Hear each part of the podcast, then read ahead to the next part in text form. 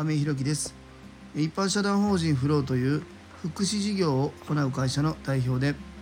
現在は障害のある方向けのグループホームブルーの三日面を運営しております。今日は飲食店が過去最多の倒産ペース。そんな時僕たち福祉事業は何を考える？というテーマでお話ししたいと思います。本題に入る前にお知らせをさせてください。現在グループホームブルーの三日面では入居者様が6名ですので6床満床です。それに伴いまして2棟目の準備も行っております。ブルーの三日面の見学ご希望の方ございましたら概要欄のリンクをご覧いただきまして公式 LINE 等でご連絡いただきますようよろしくお願いいたします。あともう一つ皆様にお願いです。現在ブルーの三日面では夜勤スタッフさん夕食提供スタッフさんボランティアさんを募集しております。そちらも公式 LINE などでご連絡くだされば幸いです。えっ、と今日のテーマとはちょっと違うお話話それて申し訳ないんですけどもここ数日ですねえっ、となんかこのラジオの方のコメントとかまあそれ以外にも公式 LINE なんかでも、えー、障害をお持ちのお子さんのお母さんからえメッセージメッセージをねいただくっていうことがこの立て続け数件かなありましたね。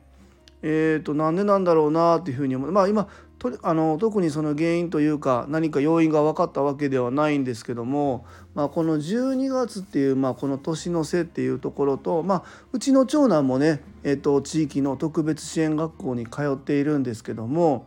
まあ、そちらの学校でのお便りで、まあ、今、えー、お兄ちゃんの方が、えー、特別支援学校の中学部の3年生、えー、来年高等部の1年生なんですけども、まあ、年末のお便りみたいなので、えーと、年明け1月から3月ぐらいまでのねスケジュールみたいなのを書いたご予定を、まあ、いただいたんです。まあそういったのももしかしたらあるのかなと思っててももちろん、えー、うちは和歌山ですけどもまあ、あの DM とかメッセージいただいた方は、まあ、和歌山以外の、まあ、ところでお住まいになられてると思うんですけども、まあえー、同じように年末から年始また3月4月に向けての、まあ、ご案内がもしかしたらあったのかなっていうところでそれぞれお母さん方もそうですね進路とか、えー、この先のまあ就労とか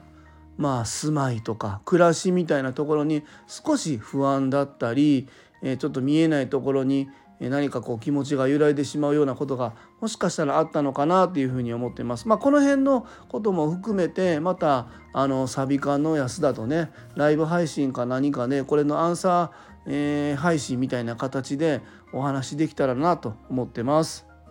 えー、すいませんお話はそれましたが、えー、本題です。え今日は、え飲食店が過去最多の倒産ペースそんな時僕たち福祉事業は何を考える？というテーマでお話ししたいと思います。えー、と最近ね、まあ、ニュースなんかでも今日も僕も YouTube かなんかでね、えー、見たんですけども飲食店がね今年、えー、過去最多の倒産のペースになっているそうです。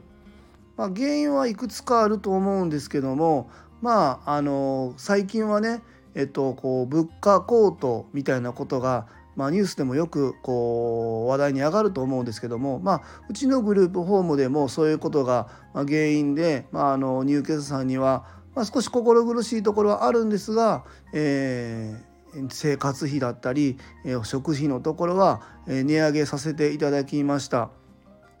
もう当然まあ皆さんもご存知かと思うんですけども、まあ、スーパーやいろんなところで、まあ、ガソリンもそうですねいろんなところ値上げがあります。まあ、うちだったらまあ水道光熱費電気代日用品の洗剤だったりトイレットペーパーまたは食材に使う野菜お肉油小麦いろんなものがそれぞれ少しずつ少しずつ値上げされていっております。まあ、その辺の食材費の高騰、まあ、水道だったり光熱費みたいなところの価格高騰の、えー、部分が原因で、えー、飲食店はね商品になかなか転嫁できないっていうところが、まあ、原因にあるみたいです。えーとまあ、あのそれ以外にも要因としては、まあ、コロナのところですね。えーと、以前コロナでまああの何年か前ですねコロナですごい流行った時にまあマンボウとか、まあ、いろんなものがあったと思うんですけどもその時にですね飲食店には、えーと、補助金助成金みたいな形で割とねこう優遇されていたところがあったりするんです。もちろん厳しかったと思うんですけどもそこにはまあそうですねお店休んだら1日いくら払いますとかお金出ますとか、えー、無理し、えー、無理しではないか、え、コロナが開けるまでは返済待って開けたら返済のスタートみたいな形で結構お金を借りたりしてる方がいたみたいで、まあ、コロナが明けてもうそろそろね返済の方がスタートしましたよっていうところがあるとか、まあ、この辺が原因に挙げられているそうです。まあなかなか言いづらいことはあると思うんですけども、まあ、飲食店でもねなかなかそうやってそこのお金を借りたり、まあ、助成されることで、えー、流られた方もいらっしゃると思いますがその お金をこうポケットに入れて割と豪勢に暮らしていらっしゃる方もたくさんいたようなとか思ったりするんですけどもまあその話は一旦置いといても、まあ、コロナでえー、しんどくなった時に、えー、1日数万円の国からお金が下りてそれで生きながらえたまたそれでも、えー、足りずにお金をまあ融資をね割と低金利で、えー、お金を借りたみたいなところで生きながらえた方っていうのは結構いらっしゃるみたいです。で、えー、コロナが明けたんだけど、えー、物価が上がっているので、えー、商品に値段を、えー、転嫁できずえー、そのえー、入客としてまあ例えばねオフィス街だったら、え、コロナ前だったら出社してる人が多かったけど何、えー、て言うんだろうリモートワークっていうことがもう一回見直されて改めて出社する必要があまりないよねっていう企業とかも増えてきたりしてまあサラリーマンの、ま、夕食に、えー、当たる需要みたいなところが減ってるとかまあまあいろんなところが原因としてあるみたいです。まあ、飲食店に限らず、まあ、こういう今倒産の危機みたいなのは、えー、過去まあそうですね今、えー、かなり多く増えてきているみたいですけども、まあ、そんな時にですねこの福祉事業をやっている僕たちは何を考えないといけないのかっていうことをすごく僕は感じています。まあ、この物価高騰に伴いまして、まあ、いろんなものが上がっていますよね。で、えー、同じように、まあ、国の推進によりましてですねまた改めて最低賃金の、えー、賃上げっていうところも見直されて、まあ、和歌山も当然最低賃金が見直されました。和歌山市はね、まあ、全国都会に比べたらもちろん低いですけども、えー、去年まあまあこの3月まではですね。3月までは899円だったんですけども今年の4月から929円に上がりました。物価高騰で、えー、事業主はなかなか商品に転嫁できずに苦しんでいるのに、えー、人件費は上がると。なかなかこう経営としては厳しい状況が続いていると。まあそういう状況なんですよね。まあ、そんな中で福祉事業所のまあいろんな事業団体組合みたいなところが、え、それに伴ってですね、まあ、人件費も上がりました物価も高騰しました、えー、そんな中で僕たち、え、福祉事業所としてなかなか苦しいですと。なので、えー、僕たちがやっている支援に対する報酬を上げてくださいっていう要望を国に上げてるとまあそういうのが現状としてあるみたいです。当然それはね僕たちもまあありがたいことだなと思うし僕たちはねあの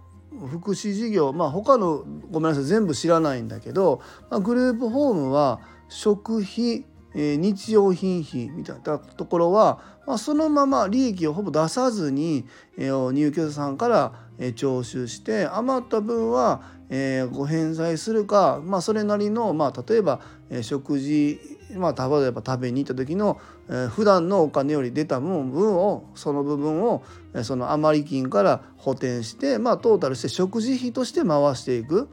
人件費は報酬っていうところから出すみたいないろんな明確な決まりがあるんで飲食店のようにご飯代の中に人件費も電気代も日用品費も消耗品費も含まれますという意味ではなくていろんなところでこう費用が分かれていてここは入居者さんから徴収するここは、えー、報酬から、えー、支払っていくみたいな形で分かれているんですね。これはまあいいも悪いも考え方としてはあると思うんですけども、まあ、そういうふうになってます。まあ、そんな中でね、えーと、自分たちが支援したことに対する報酬を引き上げてもらうことで、えー、スタッフさんの人件費を賄ったりまあその中でもね、まあ、福祉事業に入ってきてくれる人っていうのはなかなかいてないっていう中で、えー、そこの給与のところをもっともっと上げれるようにして質の高い支援者を入れていくって、まあ、この考え自体はすごく僕も賛同できるなって思うんですけども。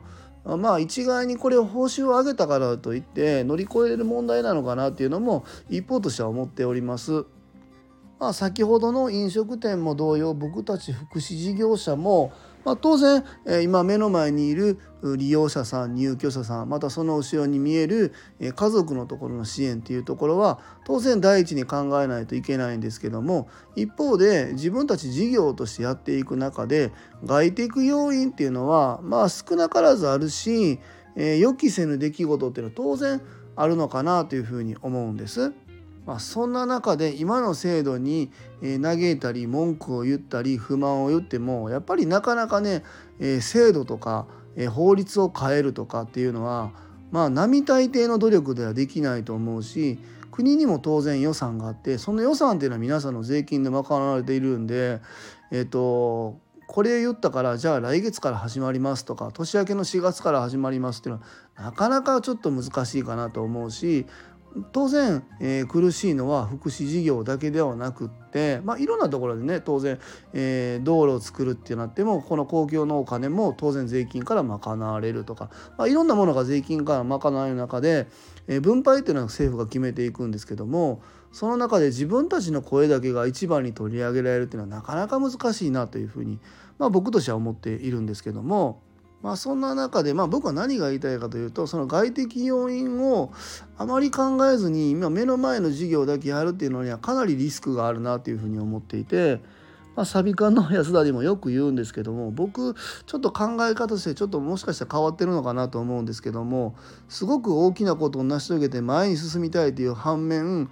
やっぱりね自分が事業として倒れないえー、っていうこと継続できない状況を作らないっていうことにすごく重きを置いててなのでこの外的要因が来た時に自分たちの体力をきっちりやるっていう状況をまあ作りたいなというふうに思っているので当然ええー、グループホームの頭数を増やすとか別の事業を始めるっていうことも考えるんですけどもこれは何も僕たちがまあその裕福な暮らしをしたいとか何かこういい暮らしがしたいとかそういうわけではなくてですねその外的要因に備えるだけの体力を自分たちがつけて今目の前にいる利用者さん入居者さんまた自分たちのサービスに関わってくださっているスタッフさんだったり家族の方が苦しまないということを事業の中に盛り込んでいく必要があるなというふうに思っております。まあ、そのための事業拡大っていうことを自分としては考えて